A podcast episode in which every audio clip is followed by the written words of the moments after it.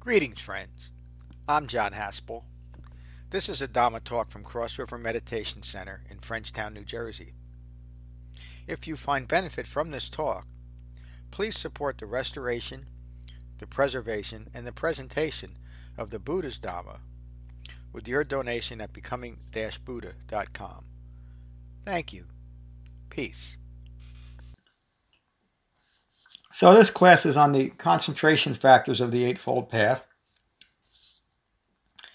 Jhana meditation within the framework of the Eightfold Path develops non distraction from the effects of clinging, craving, desire, and aversion. As clinging begins to diminish, a practice of developing heightened concentration then becomes effective. So,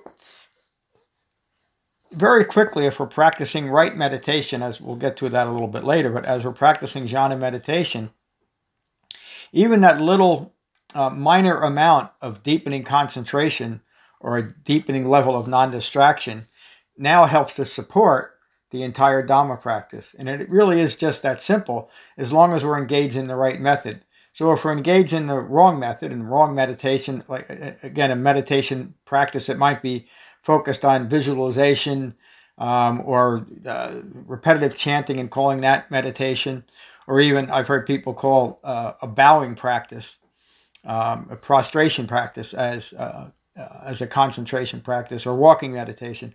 None of that is a substitute for that simple act of sitting and being mindful of our breath and our body and allowing concentration to increase while, while our clinging to our thoughts.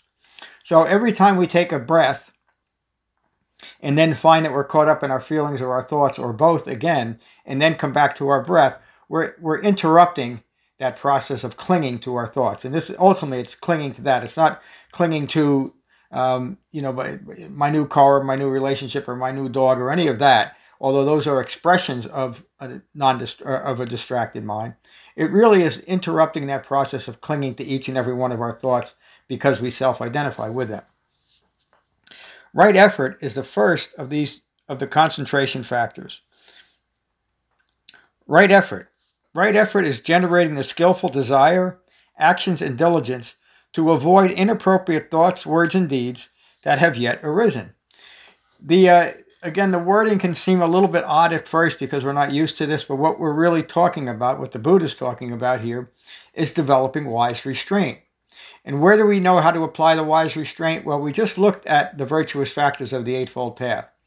We applied wise restraint when we find wrong speech, wrong action, or engaging in wrong livelihood arising.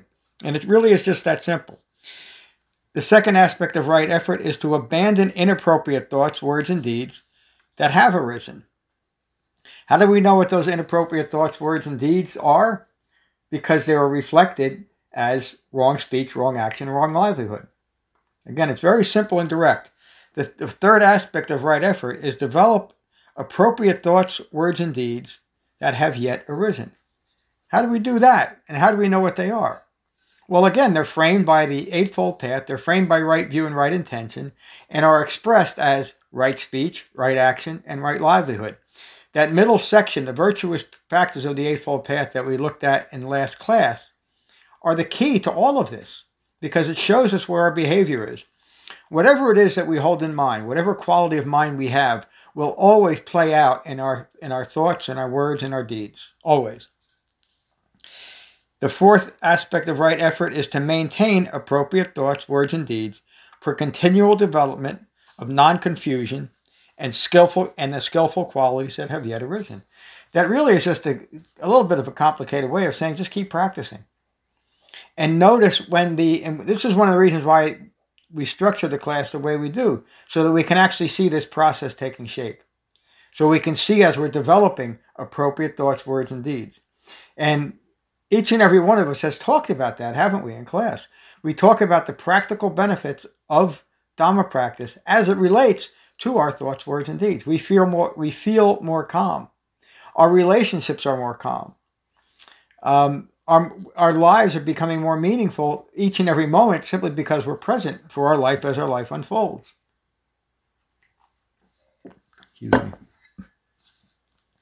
Right view. Right view emphasizes the importance of abandoning, abandoning non virtuous acts And how do we know what they are? Right speech, right action, and right livelihood. Being mindful of right view brings understanding that it is by strong attachment to the ego personality that non virtuous acts occur. Again, how do we know? Because we'll be engaged in wrong speech, wrong action, and wrong livelihood. Nothing magical or mystical about this. This is all. Um, the Buddha's Dhamma is focused entirely on each and every individual and the way they think about themselves in relation to the world.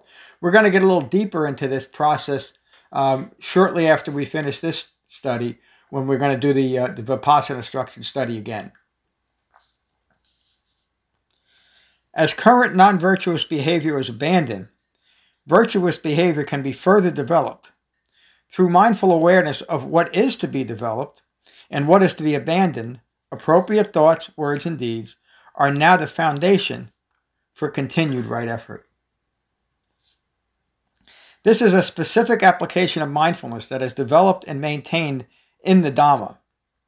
In other words, this is a type of mindfulness that the Buddha taught. The modern applications of mindfulness, most of them are wholesome. Some of them, some of them aren't really, um, because they're just leading to uh, adopt, adapt, adopting a mindfulness practice that is really just continue, contributing to more distraction. Even if it is um, being mindful of washing the dishes, that's not Dhamma practice, and that really is a distraction away from Dhamma practice because we think if we're doing that, if I'm just mindful of while I'm scrubbing a pot or a pan, well, there I'm, I'm good to go as far, as far as Dhamma practice.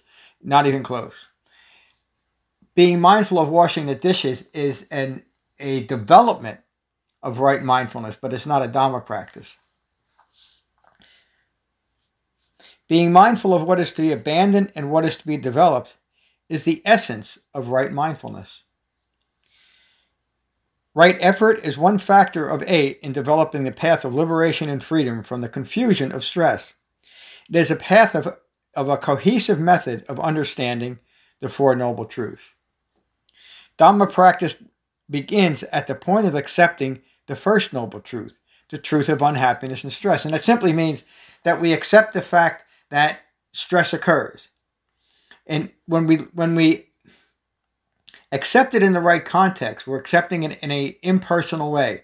Stress occurs. It occurs equally to all as a consequence of having a human life, and nobody should take it personally because we're not. Except as we start developing our understanding of our own contributions to stress.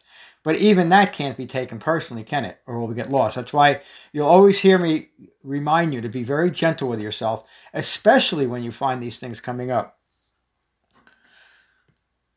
A mindful and dispassionate quality of mind is not aloof disengagement from the, from the people and events of life.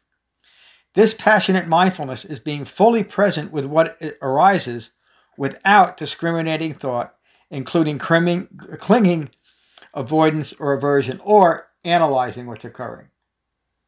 True mindfulness is a way of noticing things in an impersonal way. It's simply this is what's occurring. And I think we talked about this last week, but it might have been at Thursday's class last week that as we develop, and I've talked about it here too, as we develop the Dhamma, we learn the profound distinction and the difference between approval and acceptance. We are hardwired because of the way we're, we're brought up in this world to think that in order for me to accept something, I have to approve of something. And that's what gets us caught up in life. I like it, I don't like it, before I can accept it. But a, a an awakened, fully mature human being, of which the, the Siddhartha Gautama was the most radically acceptable, accepted human being ever, but he taught us how to do the same, accepts things as they occur because they've already occurred. And it's only an immature person, a less than awakened person, that would fight against not accepting what's occurring. It's foolish, isn't it? It doesn't mean that you approve of what's occurring. It doesn't mean that I, I approve of things going on in the world today. But I learn to accept it. Why? Because I'm mature enough to do so. Because I understand who I am in relation to the world. Again, another aspect of full human maturity is the ability to not take anything personal. And again, isn't that a definition of a mature human being. You are engaged in right effort in your study of the Dhamma. Right effort is the mindful effort to develop the Eightfold Path, the Buddha's words. One efforts, this is our effort, this is what we're putting our time and our effort in. One efforts to abandon wrong view, wrong intention, wrong speech, wrong action, wrong livelihood, wrong mindfulness, and wrong med- meditation. So the, the implication there, of course, is, uh, and I come across many people that object to even using the word wrong because it feels like a moral application. It's not. It's simply recognizing that as far as myself as a Dhamma practitioner, this aspect of my life, if it's causing stress and harm to me or others, is wrong. And so it also implies that there's such a thing as wrong mindfulness and wrong meditation. So not all type of mindfulness is, is right mindfulness, especially as it relates to the Dhamma. And not any meditation practice is right meditation, especially as it relates to the Dhamma. Excuse me.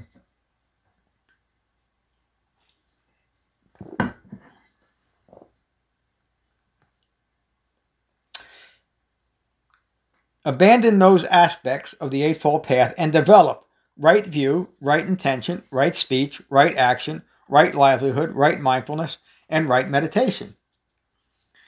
That's the Buddha's path. He concludes this by saying this is one's right effort. So if you ever get confused about what your what your right effort is, it always relates, as far as Dhamma practitioners, it relates directly to the Eightfold Path. There's nothing mystical, magical, or anything about right effort. It's just it's just incorporating all eight aspects of the Eightfold Path as the framework and guidance for our Dhamma practice and then for our life, for our life. Right effort also refers to organizing one's life for Dhamma practicing. Organizing time for practice and quiet time is right effort. Engaging in a meditation practice that develops Tranquility and insight is right effort. Right effort is effort spent understanding and developing the Four Noble Truths. Developing the path leading to the cessation of dukkha is right effort. Congratulations for your right effort. We're all engaged in that right now. The Buddha describes right effort succinctly abandon what is unskillful, meaning craving and clinging, and develop what is skillful, the Eightfold Path. He continues by saying, this is such an important line because there's, there's so many things that I learned before I came to the Buddha's Dhamma that were impossible to, to teach, or uh, not to teach, to develop. There, were, they, they, there was no practical benefit in a human life, and most of it was focused in a speculative non human existence. The Buddha's words If it were not possible to abandon what is unskillful and develop what is skillful, I would not teach this. The Buddha didn't teach anything that is not available to develop as individual human beings. If it were harmful to abandon what is unskillful and develop what is skillful, I would not teach this. Apply your efforts to develop what is skillful. The focus of thoughts determine experience. Thoughts preoccupied with clinging, craving, and aversion will lead to more confusion and stress. Thoughts concentrated on mindfulness of the Dhamma will bring liberation and freedom. Distracted thoughts focused on fleeting desires, achievements, and acquisitions can only lead to more confusion and stress. Thought and actions that create additional excuse me, additional self-identities, even altruistic, even altruistic, sorry about that, even altruistic self identities can only lead to more confusion and stress. So, um, this is another way of saying engaging in compassion without true wisdom can be very hurtful towards others and towards ourselves. An extreme example might be the Christian Crusades or modern jihad, but we've all done this in our in our own lives where we think we know better for for what better for someone else and we think that we're acting out of compassion, but we're really not not having any wisdom involved in that. And I think we've all experienced the the hurt that and the harm that can that can follow from that type of compassion without wisdom. Thoughts that establish and reinforce the ego personality in any manner, including I am such a wonderful person because I'm so helpful, in any manner, in any realm, can only lead to more confusion and stress for the ego personal ego personality. I'm going to stop there um, because you've all read it. The next two sections that the Buddha refers to here, though, are referring to right mindfulness, meaning mindfulness rooted in the four foundations of mindfulness mindfulness of the breath in the body, mindfulness of feelings arising and passing away, mindfulness of thoughts arising and passing away and often attached to feelings, and finally, mindfulness of that, that fourth quality of mind, being mindful of the present quality of mind. And so, Jen talked about this brilliantly, I think, on Saturday, that right mindfulness is holding in mind the four foundation, foundations of mindfulness, both on our cushion and as concentration increases, off our cushion. So off our cushion, as as we're developing the eightfold path, and we find ourselves getting agitated, agitated, and reacting to that feeling of agitation, and usually looking to blame the event or the person for the agitation, we take a breath and maintain our mindfulness. Our, we, we, we put our mind back in our body. We stop blaming others and ourselves for how we're feeling and how we're thinking. And now we're protecting, we're practicing wise restraint on that fourth foundation of mindfulness, the present quality of our mind. So, and then the, the last chapter, last section of this, not the last chapter, uh, is rather lengthy, but it, it resolves in um, jhana meditation is right meditation. It's the only meditation method that the Buddha ever taught, and he taught it for that one specific reason to develop non distraction or a, a well concentrated mind so that that mind can hold in mind mindfulness the entire Eightfold Path. So, right meditation is not mindfulness. It's not a mindfulness practice. The Buddha never taught anything called mindfulness meditation. He taught jhana meditation that can then support right mindfulness. And I'm going to leave this lesson here and we'll hear what you have to say. I'm going to start with Ram at the top. Hi, John. Hello, Ram. Um, yeah, right effort is a, a, bit of an orphan in in, in the Eightfold Path because it's it's not often talked about. Oh yeah, yeah. Um, I never heard it. I don't think, but for years. Yeah, it bridges so nicely between the virtuous factors and um, and the concentration factors. Yeah. It's and it, it is what what what the uh, the word says. It is it is putting in the correct effort. Yeah. To to be on the path. Um, and it comes up for me. I mean, it came up very early. Not actually, I wasn't even. I wasn't even concentrating on on uh, the right effort, but by the time you start establishing your meditation practice, that's your first step in right effort. And showing up for class is your first step in right effort. Yep. Um, and observing the virtuous um, advice from the Buddha, there's your right effort starting out. Yeah. Um, but it's not often talked about. It, this is, it, I, I, find it curious. Um, that's what, what, what keeps the Sangha together as well. That's right. Everybody's right effort yep. in, in just, again, showing up. It doesn't take much. Yeah. Just show up.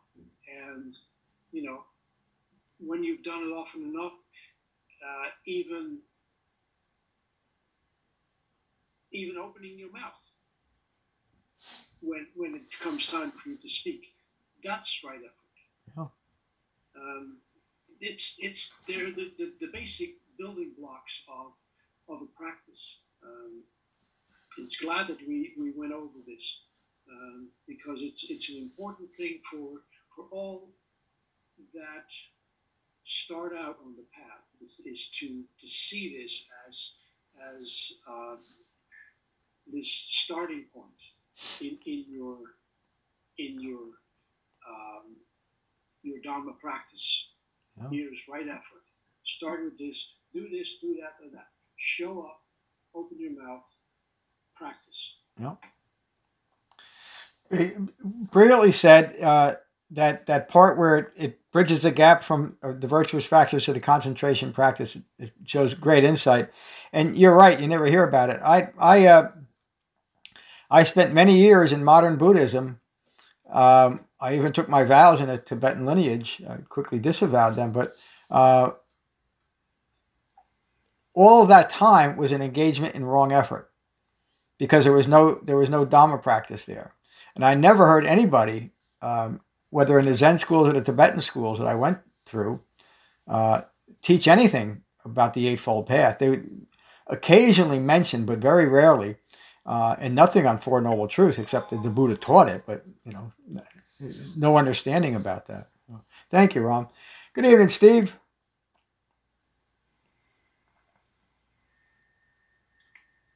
Hi, John. Hi, everybody. Uh, it's so amazing how everything is uh, interconnected. Uh, Yeah. Eightfold Path four Noble Truth. Even uh, dependent origination teaching and uh, three characteristics of existence. Because even if you look on full Path, uh, right view. If you have right view, it's create right understanding. If you have right understanding, and so on and so on. It's unbelievable how it's everything connected. Yeah. And also, I have very uh, brief question. Uh, on the beginning of chapter, you were talking about uh, four developments of concentration. And my question is, uh, this developments is uh, separate or it's come uh, after you have to develop one, after you've developed one, it's arise, another one, and when you develop one second one, it's arise third one, or it's kind of like spontaneous uh, stuff. I, I, I, think you're asking me if do you develop one part of the Eightfold Path and then go to the next? No, my question is in the beginning of chapter. Okay, give you page. Page 134. You're talking about there are four developments of concentration. There is development of concentration that uh, leads to pleasant abiding Oh, in the here and now. Yeah, it's actually asking if uh, spontaneous doesn't matter or it's uh, related to parts of uh, personality. what you're what you're talking about is different levels of jhana that are they're developed simultaneously and they're really taught not as goals to reach, but simply to recognize that that's what's occurring within your Dharma practice, kind of as a benchmark for your your own development. And there's really nothing in the in the um, in any of these aspects of the dhamma that are, that are to be seen as achievements, except the goal is awakening. But it's really just just a very gentle practice that we engage in and these things they, they develop naturally. So it's a very good question though steve. Thank you. Uh, i was going to call on meg but it looks like meg left. Oh there she is. Hey meg. Hey, hey, I'm here. yeah you the screen's bouncing around on me Yeah, that's okay. So, um, yeah, I I have a lot of confusion right now about some stuff, and I'm gonna try not to get too emotional, but um, I think it has a lot to do with um, this confusion between being um, compassionate and um, being codependent. You know, like taking on other people's stuff. Like if somebody's um, upset with me or whatever, even if like my immediate thing is, well, I didn't make you feel that, you know. But then at the same time, you know, I'm I feel responsible. So it's a very confusing kind of a a thing, you know, and I'm I kind of don't really know how to deal with that, you know. So I don't know any I guess guidance around that would really be helpful. I guess. Um, it, it, it's such an important point, Meg. It, it, it's it's not it's it's very significant, and I think we all come up against this at times. the the great freedom that let me go back a little bit. I think one of the things that um, in a very subtle way, but a very powerful way, conditions all our minds is the first time we ever hurt someone, whether it's a you know our, a kid brother or something like that, and we realize that an inadvertent action caused a harm to another person. In other words, it it instills in us a feeling that we're out of control because we didn't mean to hurt. Nobody really wants to hurt anybody unless you're a true psychopath, and that's very rare. And so that starts conditioning our mind towards kind of an inner fear that I might do it again.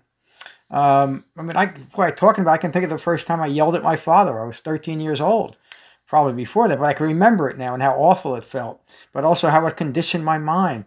Um, uh, and that, that that just builds and builds and builds within us.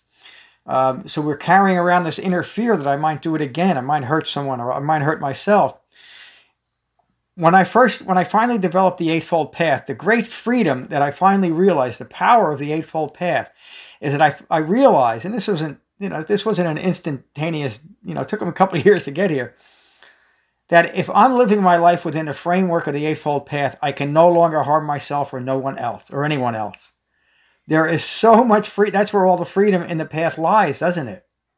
And it's kind of what you're talking about so as you integrate the Eightfold Path, and, and it's an aspect of right intention. So you're involved with someone and they're angry with you, but you know that your your thoughts, words, and deeds were framed by the Eightfold Path. You know that you did not contribute to that situation. And so it's very easy to stay out of it and let other people be who they are. We learn very quickly that we're not responsible for how other people think or act the only people we can control, and the word the control is the right word, is ourselves. But we can also then practice compassionate compassion married with true wisdom. So when we see someone flying off at the handle, even if it's directed at us, but we know we don't deserve it, we can maintain a calm presence. Sometimes that's helpful and sometimes it's not. Even the Buddha, the Buddha never saw himself as a savior. He never taught, thought that he was teaching a salvific religion. And there's many stories in the in the Dhamma. Uh, the story of Angulimala comes to mind, where he was able to turn a murderer's head around and, and lead him directly to the Dhamma. Yet there's other stories where he couldn't even help his own cousin, Devadatta, try to kill him, his cousin, the Buddha, twice. But it wasn't because of the Buddha, was it? It was because of what was the conflict in Devadatta's mind. So I don't want to get too deep into the weeds of this. The situation determines how we're going to be. The only thing that we can ever control in this world is our own mind, period. But that's where all the liberation and freedom comes because it's my mind. It's not yours. It's not the world. It's not, you know, whatever the current president. It's got nothing to do with that. No matter where I am, if I'm if my mind is framed by the eightfold path, my mind is calm and I'm at peace. So does that help?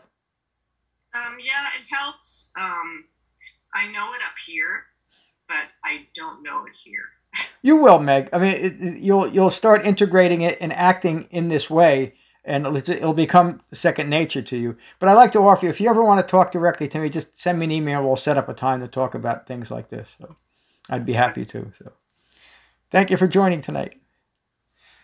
Brett, is that you up there in the corner? How are you?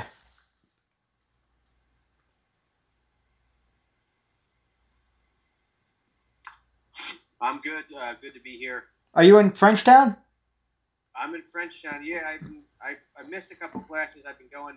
I I've not been. Uh, I've been going, and then nobody's been there, and then I missed, and then I don't know. Nobody's been there. No, I I I, I kind of messed up for a week or so there, but not. I'm not in the loop, but it's all good. I'm here now.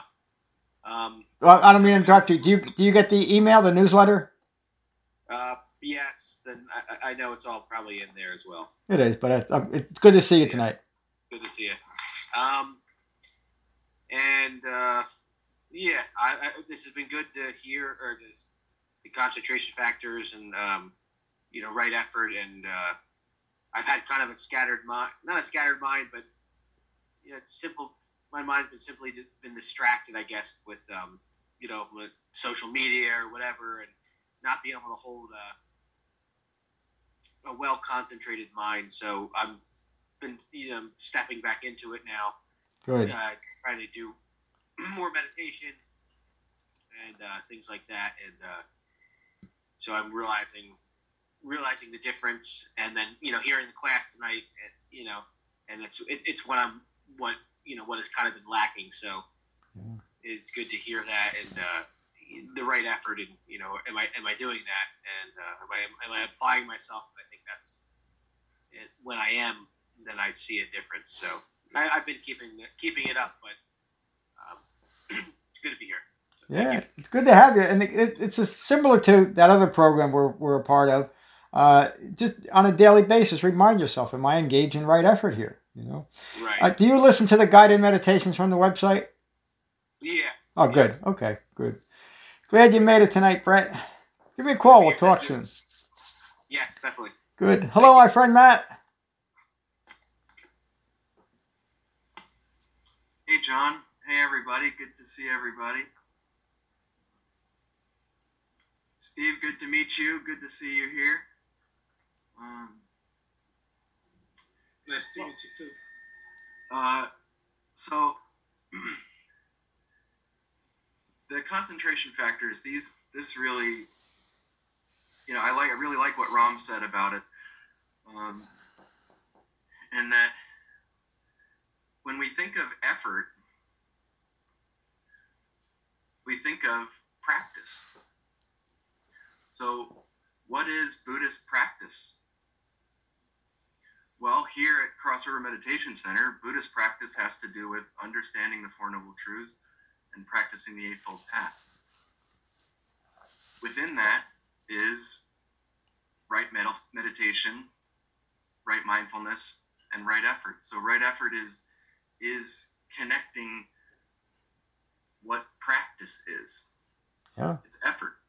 You know, it takes time. It takes um, honesty. It takes patience. It takes these things that uh, sometimes we struggle with. Um, and when we give our right effort to our meditation practice, to our Buddhist practice, we start to develop concentration.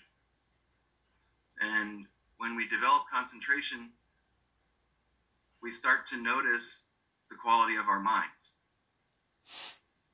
And I just wanted to maybe make a comment about what Meg had said about, um, you know, being in a in a codependent relationship or and thinking about it in terms of compassion or or lack of compassion. Um, and Meg, I, I would just wonder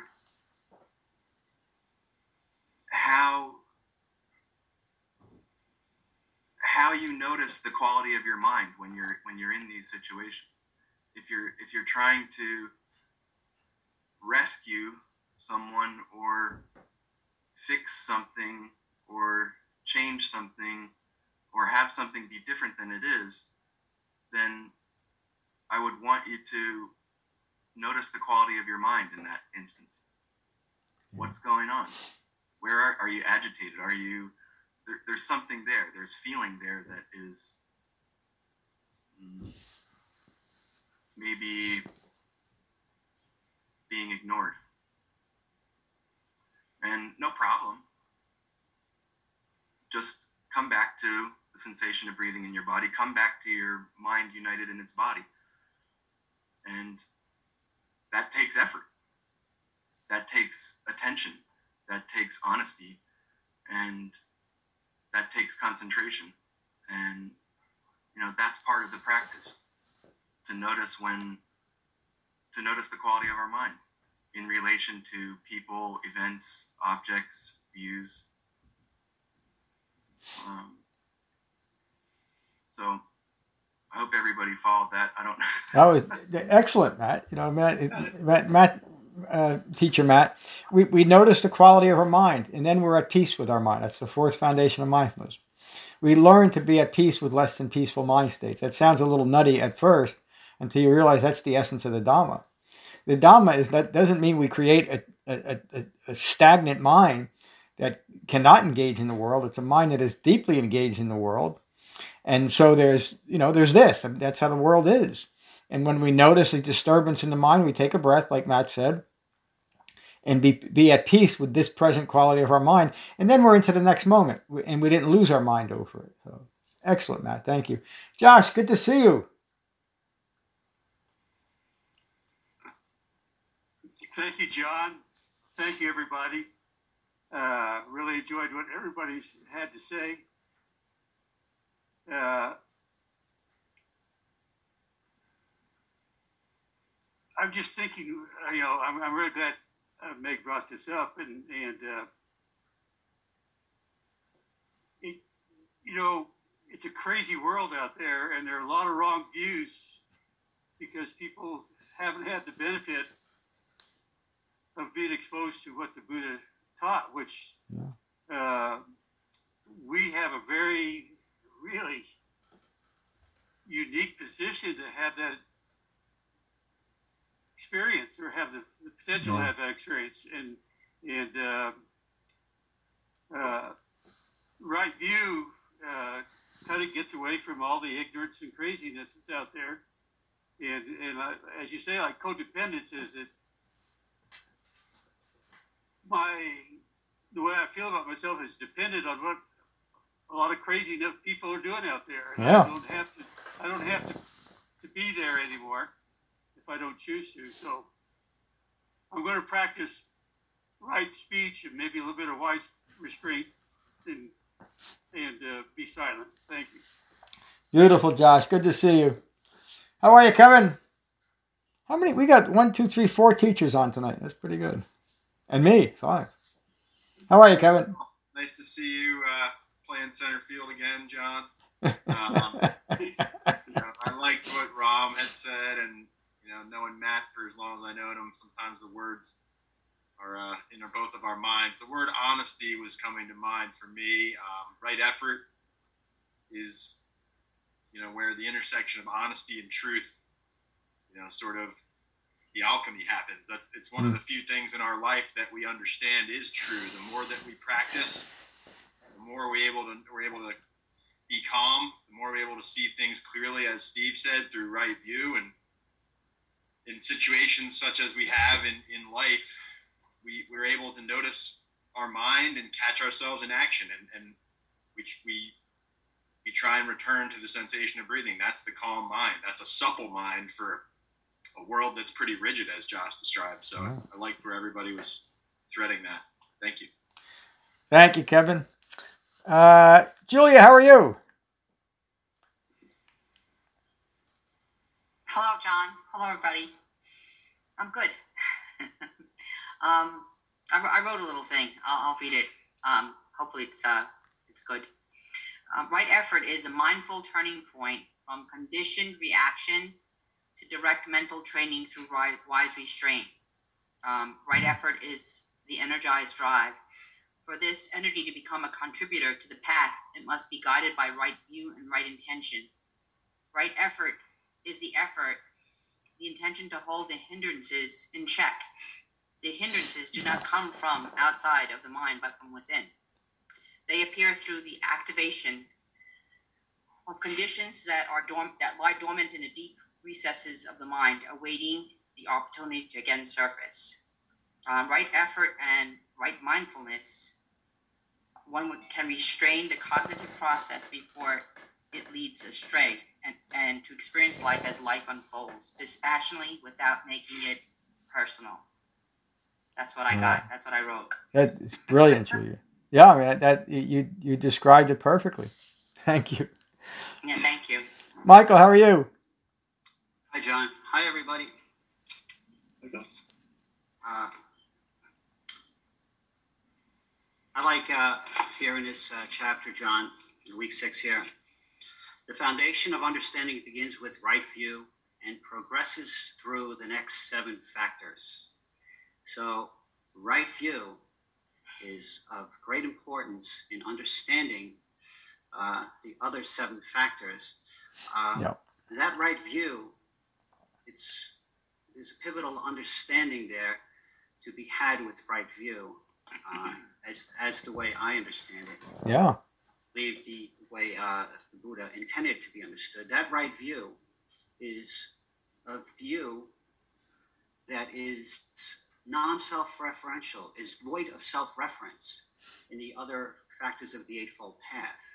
So there's uh, when we're living our lives as in, uh, our lives as they unfold, to be in uh, obviously right view and to practice the Eightfold Path, all our actions, words, thoughts, deeds uh, that that we impart are to be done uh, without self-reference. Yep. Okay, that's the profound understanding, uh, and that's of the of the Eightfold Path and right view as being that which enables us to see uh, the way the Buddha wanted us to understand uh, right yeah. view uh, or the Eightfold Path also. So when we get to, um, with this in mind, um, you know, as Meg was saying, she has a, she's struggling there with, you know, several different things there. But I believe all, all things come down to, you know, suffering and uh, cessation of it all comes down uh, to um, certain conditions. Um, these conditions arise because of our self-reference as and although like we think we're sometimes not being self-referential we actually are being self-referential um, if we were to impart or understand compassion from right view right view from um, or compassion from right view again is a selfless act.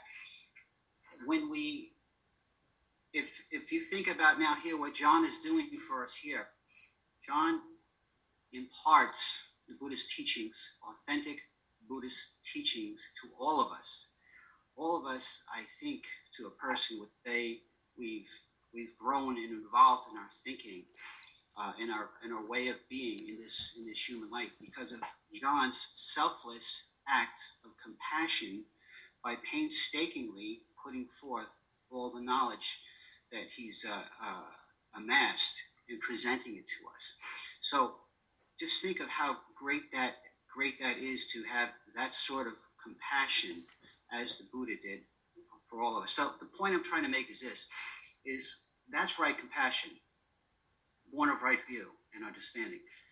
So, right view, uh, compassion and empathy can be practiced from wrong view or misunderstood uh, if we don't have right view. If we have self-reference, self-reference um, factored into a compassionate act, then that's wrong, wrong view, and that's not compassion as the way the Buddha intended it.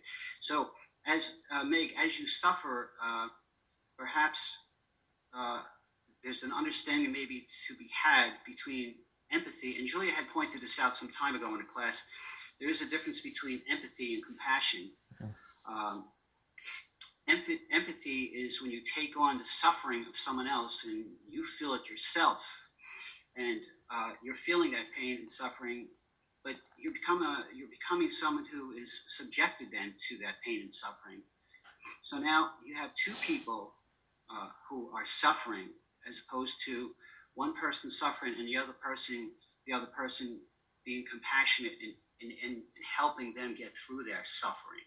So we have to step back and and look at compassion from right view and understand it, and try to subtract ourselves from feeling the pain of of uh, getting totally wrapped up into someone else's uh, suffering, which is not an easy thing to do, but no. if you can understand the perspective, then it could help and add clarity to and help you through your tough times. Right. I'm sorry for being so long-winded. Uh, that's all. I- well said, Michael. Thank you. Jane, how are you? I'm well. How are you, John? I'm good, thanks. Good see you. Yeah. Um, good to be seen. I was reflecting a lot on how the practice the concentration I developed through my meditation has has really affected how I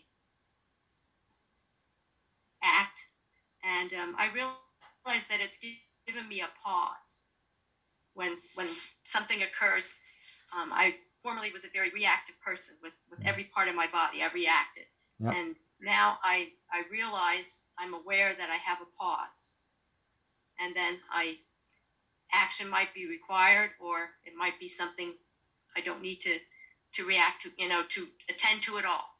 But this my meditation has given me that pause, and that's just so valuable. Yeah.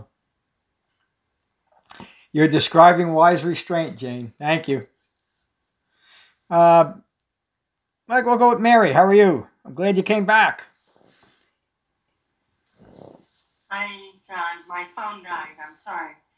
Um, you know, I think with all factors of the Eightfold Path, um, dispassion plays a role. Yeah. And that's a difficult thing to learn. And one of the many things we learn to let go of. Uh, but I remember when I, um, you know, heard the fire discourse and had to recognize the the things that I brought on and valued that were of passion, um, and then come to an understanding of what the real meaning of the word dispassion was. Yeah. And so I think with every factor of the Eightfold Path, um, you know, that has to be part of it because that's part of taking yourself out of uh, that factor um, in order to truly understand it and to take it off your cushion. Yeah. So, wow. um, thank you, John. Thank you, Mary. Uh, David. Good evening, John. Good evening. I, I don't know if this is a thing, but I, I, I'm just going to say uh, noble listening. Yeah. This has been an outstanding class and uh, so wise, and just to be able to say that uh, right effort supports the entire practice. Yeah. And uh, right effort means different things at, at different points in the practice, as Ram was saying. It's just getting up and sitting and committing to it day after day. And you can hear that in Brett's comments. And Yeah. then it becomes more refined and, and you start understanding that right effort is tied to truly the Four Noble Truths and the responsibility you're taking on. So again, it's so wonderful to hear the Sangha and uh, thank you. Thank you, David. Uh, thank you all for really another wonderful class. I think did I get everyone? Yep. Okay.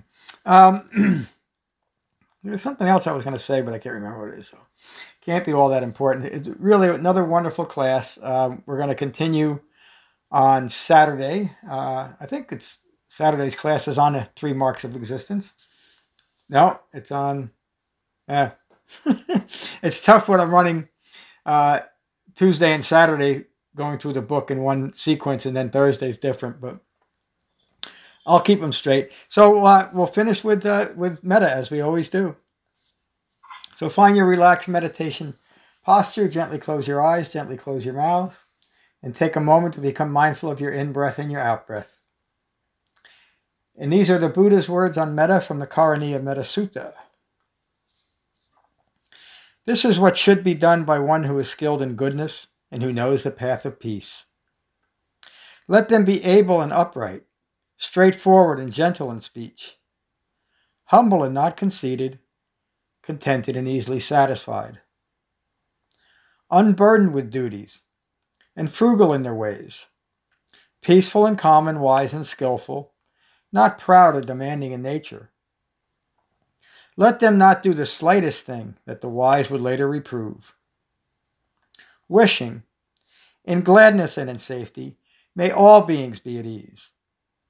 Whatever living beings there may be, whether they are weak or strong, omitting none, the great or the mighty, medium, short, or small, the seen and the unseen, those living near and far away, those born and to be born, may all beings be at ease.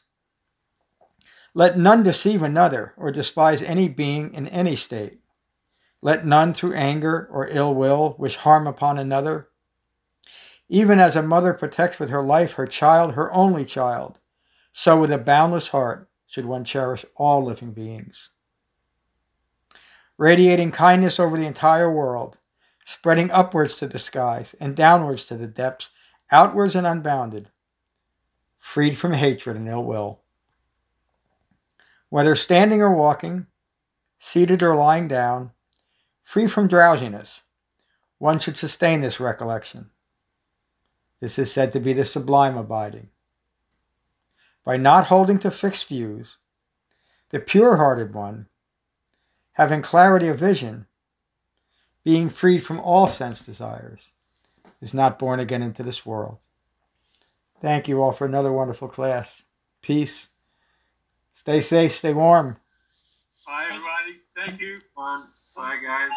Thank Thank you, everybody. Yeah. John, John, class Saturday morning in, in Frenchtown? No, uh, until at least mid March, all the classes will be online only. Okay. So I'll see you. I'll see you online. John, give me a call tomorrow. Thank you.